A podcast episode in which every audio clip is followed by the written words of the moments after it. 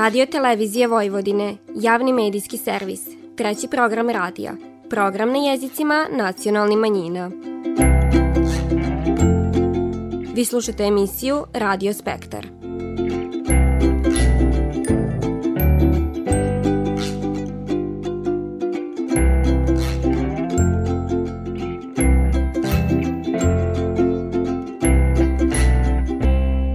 Lip pozdrav poštivani slušaoci, vi pratite program na bunjevačkom jeziku.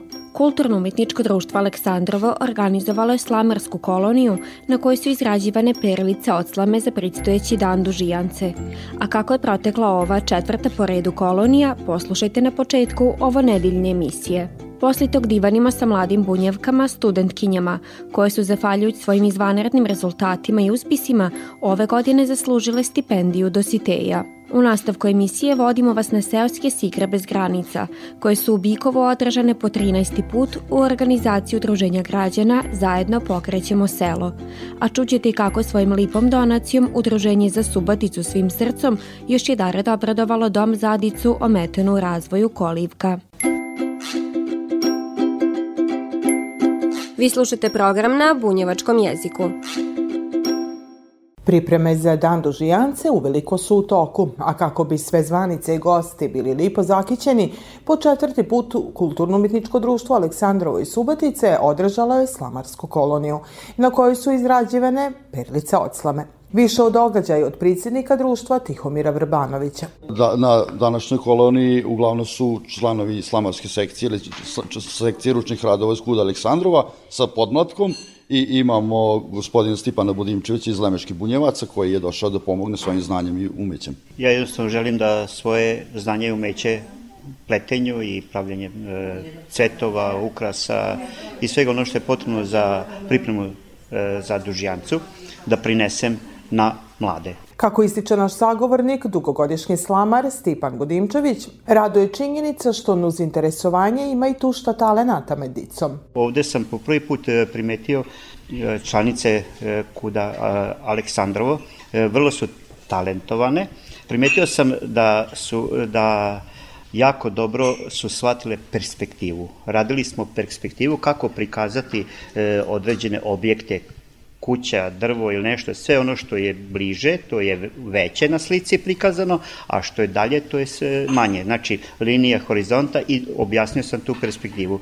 E, Curica je jako dobro shvatila tu perspektivu i prvi put sam primetio takav jedan rad, dok e, dica e, tog uzrasta malo teže shvataju. Sekcija ručni radova u okviru koje rade i slamarke pri Kulturno-umetničkom društvu Aleksandrovo okuplja i mlađe članove. Tako Miljana Maluckov učestvuje u koloniji sa dobrim priznanjom. Danas smo pravili perice za dužijancu. E, nije toliko teško, samo treba, treba nam učiti. Treba strpljenja za ovo puno.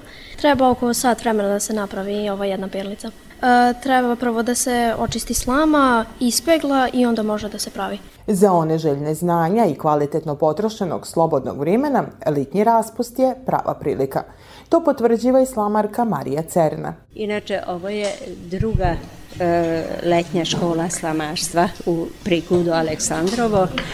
Vredne su cure, tako da hoće i da rade i slušaju, što je najvažnije. Do dana dužijance ostalo je još pune tri nedelje, te će i perlice biti zgotovljene na vrime. Kolonija Kulturno-umetničkog društva Aleksandrovo svečano je otvorena kraćim programom u kojem su učešće uzeli članovi društva. Kad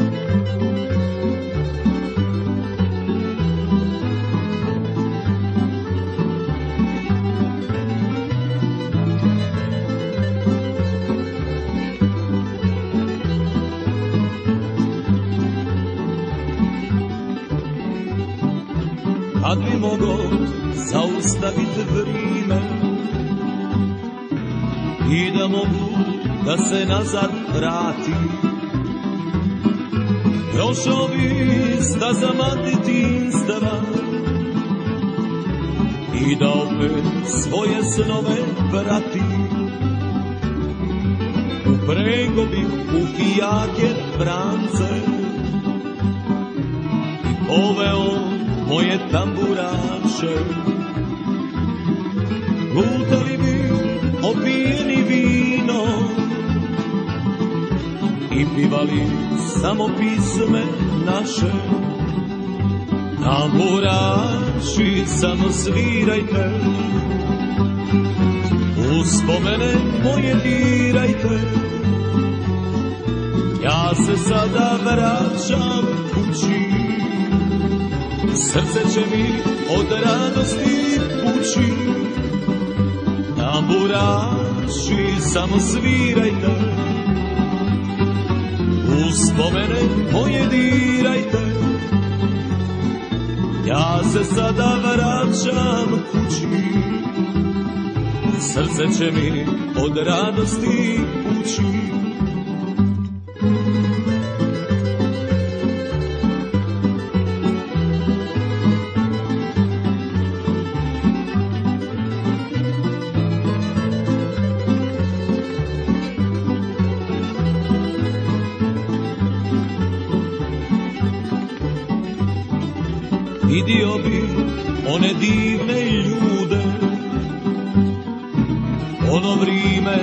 se vratit neće. Suze bi mi niz obraze tekle A duša bi trptala od sriće Tamburaši svirajte još malo. Uskoro će svanut nova zora. Branci moji ne jurite jako Jer moj san se završiti mora. Tamburaši samo svirajte. Uspomene moje dirajte. Ja se sada vraćam kući. Srce će mi od radosti pući. Tamburaši samo svirajte Uspomene moje dirajte. Ja se sada vraćam kući. Srce će mi od radosti pući Tamburaši samo svirajte Početkom ovog mjeseca u Novom Sadu svečano su uručene stipendije dositeja najboljim studentima Novosadskog i Beogradskog univerziteta. Stipendije studentima uručio predsjednik Srbije Aleksandar Vučić, koji njime poručio da je očekiva više obaveza i veća odgovornost, te da su oni budućnost na koje država i društvo more računat. Vi ćete biti ti koji ćete na različite načine doprinositi budućnosti ove zemlje ja vas samo molim da razumete da to što imate 20 godina danas izgleda kao prednost, ali to nije ni mana ni vrlina. Za 30 ćete da imate 50, za 50, 70 i neki drugi će da budu za 20 tu na vašem mestu. Ali ono što niko ne može nikada da vam oduzme i ono što je najvažnije za sve vas i ono što je na kraju najvažnije za našu zemlju, to je vaše znanje. Privilegije biti med najboljima, znajući da je puna sala naša sadašnjost, ali naš potencijal i budućnost, poručuje ministar omladine i sporta Vanja Udovičić. Sve danas je potvrda da ste u svakom smislu posebni i da se, da se ne bojite da pre svih prvi na ovim stepenicama života zakoračite na ovaj viši, nepoznati stepenik. Da se ohrabrite, osnažite, da nadmašite svoje profesore, svoje nastavnike, da postavite nove standarde, nove ciljeve i da budete još bolji, još kvalitetniji, onakvi kako vas vaše društvo, vaša zemlja iščekuje, očekuje, kakvima se nada, a kakvi ste već danas. Stipendiju je dobilo više od 1500 studenta, od koji je priko 500 iz Novog Sada. Med njima je i Andrea Sabo, studentkinja završne godine na Fakultetu tehničkih nauka u Novom Sadu na smeru računarstvo i automatika. Stipendiju dositeje zaslužila je zahvaljujući vrhunskom prosjeku od 9,22, iza čega stoji tušta truda, rada i odricanja. Uglavnom trudila sam se uvek za, i za školu i za fakultet i uvek mi je to bilo na prvom mestu. Mnogo toga sam se odrekla i mnogo puta sam rekla i prijateljima da ne mogu da idem sa njima. Na mnoga druženja sam propustila i stvarno sam se trudila da to neko gradivo u potpunosti savladam i smatram da je ovo neka nagrada za taj moj trud i smatram da je to zapravo veoma lepa nagrada koja će me motivisati dalje da napredujem jer mi je ukazala na to da s našim trudom zapravo možemo mnogo toga da postignemo. Da Akademiju umetnosti upisiva izvanredni talenti dokaz je Ana Parčetić, koja je absolvent na smeru etnomuzikologija. Sa prosikom od 9,33 ona se našla med dobitnicima stipendije Dositeja, koji je jedna od najboljih studentkinja na Univerzitetu u Novom Sadu. Pa bilo je dosta teško, bila je velika borba za tu stipendiju, ali mislim da svako ko se malo potrudi može da dođe do toga i ko želi da dođe do toga. Dobijanje ove stipendije za mene znači velika motivacija za dalje napredak u ovome u šta radim i s čime se bavim. Pa mislim da svaki fakultet zahteva određeni trud, pa tako i akademija. Nisam se mnogo odricala, samo mislim da je stvar sve dobre organizacije i naravno treba dosta da se radi, treba dosta da se čita, ali sve je to lako kada te zanima. Bojana Savanov, koja je od prije nedelju dana diplomirani terapeut rehabilitacije, takođe je stipendista Fonda za mlade talente, sa izvanrednim prosikom od 9,49 na Medicinskom fakultetu u Novom Sadu. Ova stipendija mi predstavlja krunu i prezanje za sav dosadašnji trud i rad tokom studiranja. Stipendija će mi najviše koristiti za stručno usavršavanje, razne kurseve i edukacije. Biti među najboljim studentima na univerzitetu nije ni malo lako, potrebno je mnogo truda i zalaganja. Bilo je puno neprospavanih noći i propuštenih druženja, ali za sve to kad tad stigne nagrada kao što u mom slučaju dositeja stipendija. Izabrala sam takav poziv da moram biti maksimalno skoncentrisana prilikom učenja, pa mi obzirom na to bilo dosta teških perioda tokom studiranja. Međutim, sve se to može izdržati, a ono što je najbitnije, na kraju imam adekvatne znanje sa kojim mogu da raspolažem. Naše sagovornice planire nastavak master studija u svojim oblastima, a sve imaju lipu poruku za buduće studente svojih fakulteta. Pre svega je važno da, za, da se zaista trude da to nešto savladaju, da ne slušaju okolinu, da fakultet možda nije bitan, da može i bez fakulteta sve da se ostvari. Verovatno može, ali da, da ih to ne demotiviše, da nastave da uče i e, da će videti ovaj vremenom, ako se zaista trude, ako ih to zaista zanima, da će, posti, da će postići vrhunske rezultate. Pre svega da upišu to samo ako vole, zato što akademiju upisuju ljudi koji vole to, naravno, i koji imaju talenta i da ne odustaju ukoliko pomisle ja što je teško, ja imam jako puno da se uči, da se čita, naravno da ne treba da odustaju, oni su tu s razlogom i oni to vole i treba da nastave tim putem. Pa pre svega ne bih da ih uplašim, ali da bi bili dobri studenti na medicinskom fakultetu treba dosta da se uči. Takođe ima i vremena i za druženje i za provad. Treba da imaju određeni cilj kojim će da streme i kojim će im biti vodilja tokom studiranja. Ali kako se kaže, studentski period je najlepši period života i treba maksimalno da uživaju u njemu. Ove godine stipendiju je dobilo 50 studenta više neglane, a iznos stipendije je povećan s 30.000 na 32.000 dinara po studentu. Stipendija Dositeja dodiljiva se od 2008. godine iz Fonda za mlade talente, čiji je osnivač vlada Srbije, i to za izuzetna postignuća studenta u različitim oblastima.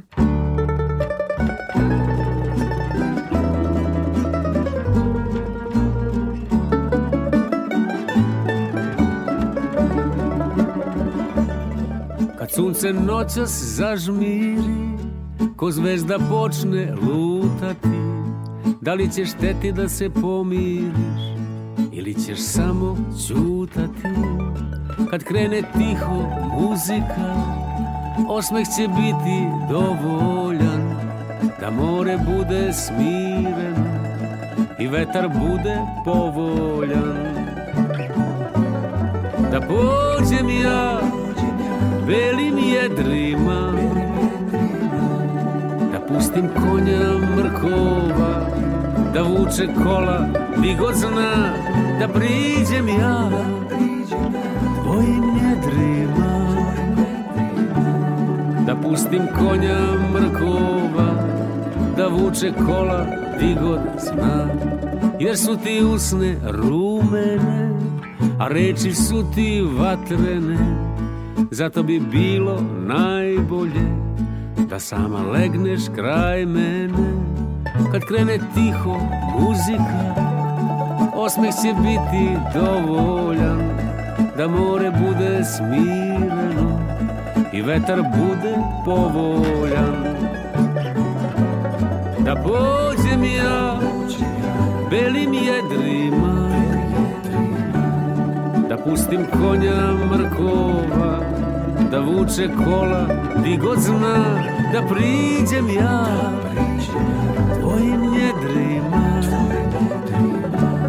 Da pustim konja mrkova Da vuče kola di god zna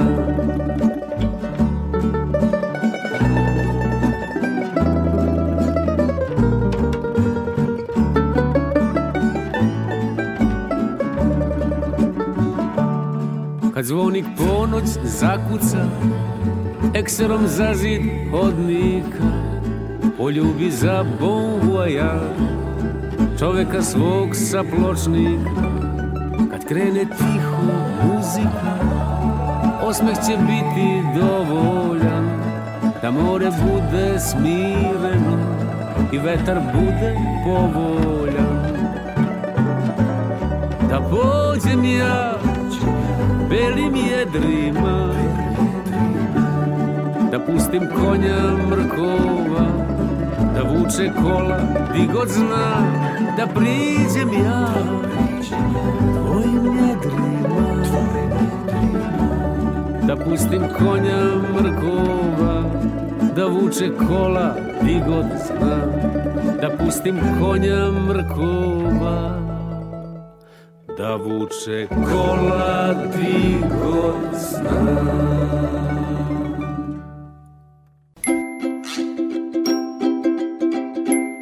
Vi slušate program na bunjevačkom jeziku.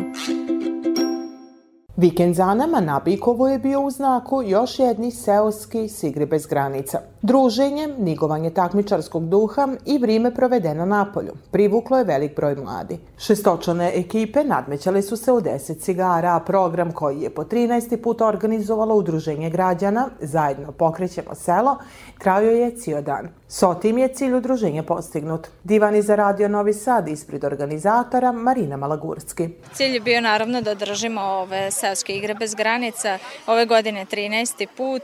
Treći put organizuju udruženje građana Udruženi pokrećemo selo iz Bikova, kojem su naravno ovaj, mladi ljudi i koji žele da održe ovu manifestaciju onako kako je počela 2008. godine, da u suštini napreduje, da se razvija i vidimo da smo u tome i uspeli. Imamo danas 20 ekipa, 120 takmičara, takmičare su iz Subotice i okolnih mesta i naravno imamo jednu ekipu iz Beograda što nam je jako drago da su nam se priključili. Vidimo da ova manifestacija ima potencijal da se razvije i dalje i to nam je jako drago. Nošenje jajeta u kašiki, stari djeram, lavirint, praćke, priskakanje štrange, alke. Samo su Nike u Cigri, koje su ove godine bile na listi susreta ekipa na Bikovu. Ima med njima dugogodišnji učesnika, ali novi, a svi se slažu da su ovaka druženja potrebna. Ovo je drugi put da dolazimo, prošle godine smo krenuli sa tim i ove timske igre su ujedno jedan team building koji pomaže da se ekipa i ljudi iz drugačijih sektora firme povežu zajedno i da, da učestvuju i taj neki timski duh da se izgradi koji se prenosi možda kasnije u kompaniju. Svidalo nam se zato što ima dosta stvari se radi, ono zabavno je, nije teško jako, mislim fizički nije teško, a očekujem da će biti dosta dobro i zabavno. Sad, da ćemo pobediti, to ne znam. Treba ljudi da se druže na ovakav i sličan način, što više, znači što manje na internetu, a što više ovako direktno među sobom, u prirodi pogotovo, tako da trebalo bi da, da se organizuje što češće kad god je moguće prvi put drugarica me prijavila, kao nema partnera, ako hoće, ajde, idemo, pa šta bude, bude. Podržavam i doćemo i sledeće godine, možda sa nekom drugom ekipom, možda nekom ženskom ekipom, vidjet ćemo. Prvi put smo ovde, videli smo, čuli smo odnosno o igrama od rođaka i odlučili smo se da se prijavimo. Ja sam napravila ekipu, tako da smo baš zadovoljni, evo prva igra je prošla uspešno, tako da jedva čekamo nastavak igre.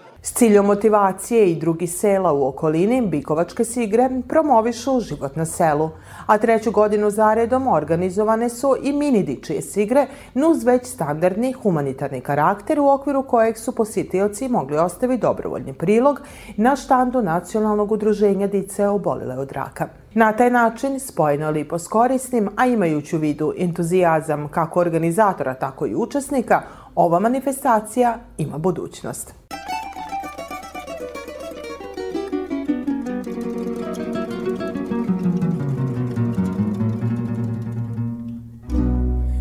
Život teče u laganom ritmu Tamburaši to najbolje prate Topot konja sa osmehom žena. Često noću u moj život svrate. Topot konja sa osmehom žena. Često noću u moj život svrate Kad se sitim pisme od nedavna. Uhvati me neka čudna seta Pa mi često na um padnu riči. Ne mogu se tačno setit leta. Pa mi često na um padnu riči. Ne mogu se tačno setit leta. Krenuli smo svak na svoju stranu. Ne živi se više ko nekada Čini mi se sudbina me steže Pa se neću vratiti nikada.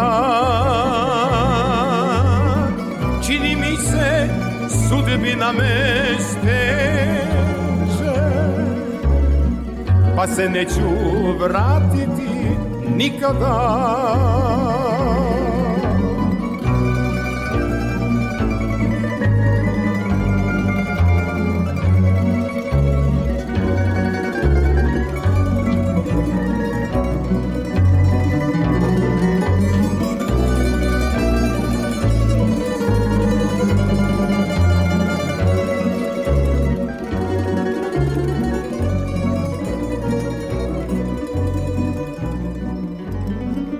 Ostavit ću grobove i didu.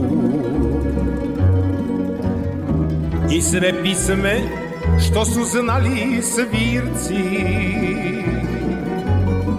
I sve nane, čizme i salaše. I sva žita u mojoj ravnici. I sve nane, čizme i salaše I mrkove u mojoj ravnici Dunavom će možda plovit lađe Tamo amo kako se ko snađe A ja ću negde gledat u daljinu I sve više tražiti tišinu. A ja ću negde gledat u daljinu. I sve više tražiti tišinu.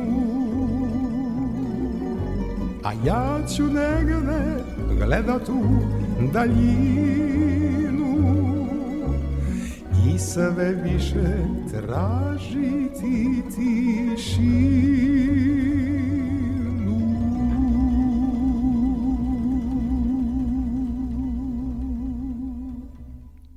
Udruženje građana za Subaticu svim srcom je u saradnji sa studentskom organizacijom ISEC protekle nedelje doniralo garderobu i igračke domu Zadicu ometenu u razvoju kolivka u Subatici. O ovoj humanitarnoj akciji divani predsjednik udruženja Branko Prčić. Pa ovo je jedna četvrta akcija gdje smo imali udruženo sa udruženjem Anđelima Severa iz Bačke Topole. Ovo je naša druga samostalna akcija. Akcija je trajala nekih nedelju dana, tako da bukvalno danas je bilo skupljanje u našim prostorijama i sve što je skupljeno danas je donešeno ovde. Danas je znači, ovde donirana garderoba. Prošle akcije smo donirali garderobu, međutim onda nismo znali uzrast koja može da boravi ovde u domu, pa smo ovom prilikom donali i za tu malo stariju decu. Naravno, opad ima igračaka, tako da to je sve donacije od naših građana, bez kojih ovo udruženje ne bi bilo ovde da jeste, tako da hvalimo srca zaista. Studentska organizacija ISEC se izmed ostalog bavi razvijanjem liderstva kod mladi ljudi, kako kroz stručne prakse, tako i kroz projekte održivog razvoja, a u okviru jednog od njih je i uručena ova donacija kolivki, objasnio Aleksa Adamov ispred ove organizacije. Jedan od ciljeva održivog razvoja jeste svakako prvi cilj, a to je, to je život bez siromaštva, gde smo baš e, u kontaktu bili sa, sa za, Suboticu, za Suboticu svim srcem. Ja sam došao na, na ideju da e, zajedno sa njima organizujemo za, za građane Subotice da dođu, dođu kod njih i da do, donesu svoje, svoju staru garderobu ili neku, neki igračke što god oni imali i da na taj način u stvari kada donesemo ovde u kolevku da doprinesemo E, zajedno sa svim učesnicima u, projektu, ali i sa svim građanima Subotice. Ovo je četvrta akcija za kolivku koju je organizovalo Udruženje za Suboticu svim srcom, a iz udruženja najavljive nove humanitarne akcije namijenjene najmlađima u vidu prikupljanja školskog pribora za narednu školsku godinu, te projekat Medijne kreativne radionice koji će biti realizovan u saradnji sa edukativnim centrom Mali princ, a u okviru kojeg će dice iz ugroženih porodica imati prilike razvijeti svoju maštovitost i talenat, kroz različite kreativne radove koji će se potom prodavati na bazarima u Subotici.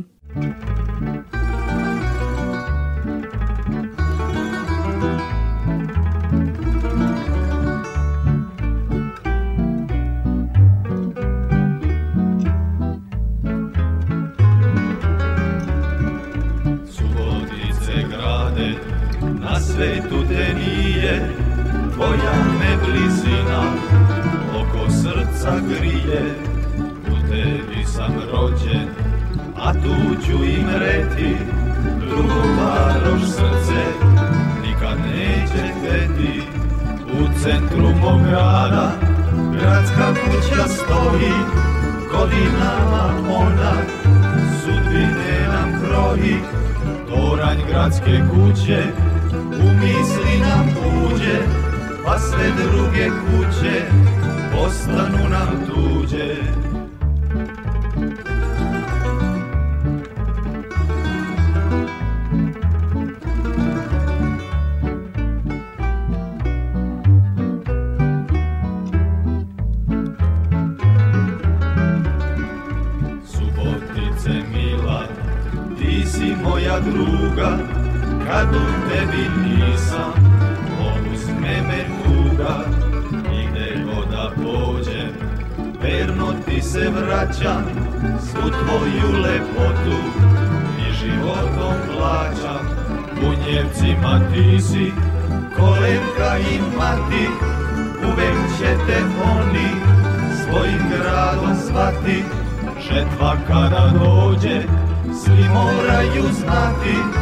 Tvoja žitna polja Kruva će nam dati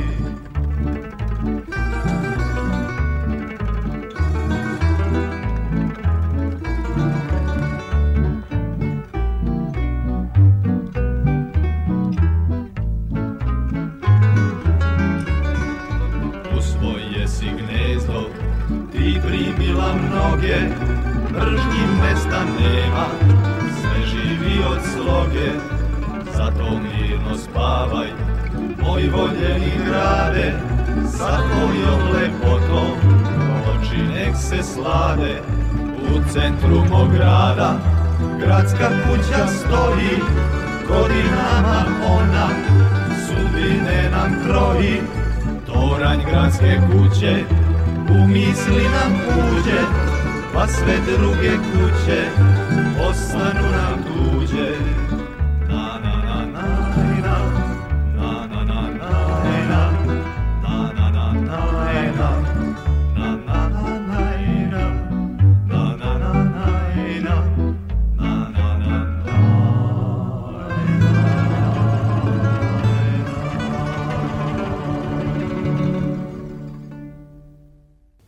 Slušali ste emisiju Radio Spektar. Slušajte nas petkom posli podne od 14 časova i 15 minuta do 14 časova i 45 minuta na radio talasima 100 MHz trećeg programa radija Radio Televizije Vojvodine. Ovo izdanje su za vas pripravile novinarke redakcije na bunjevačkom jeziku.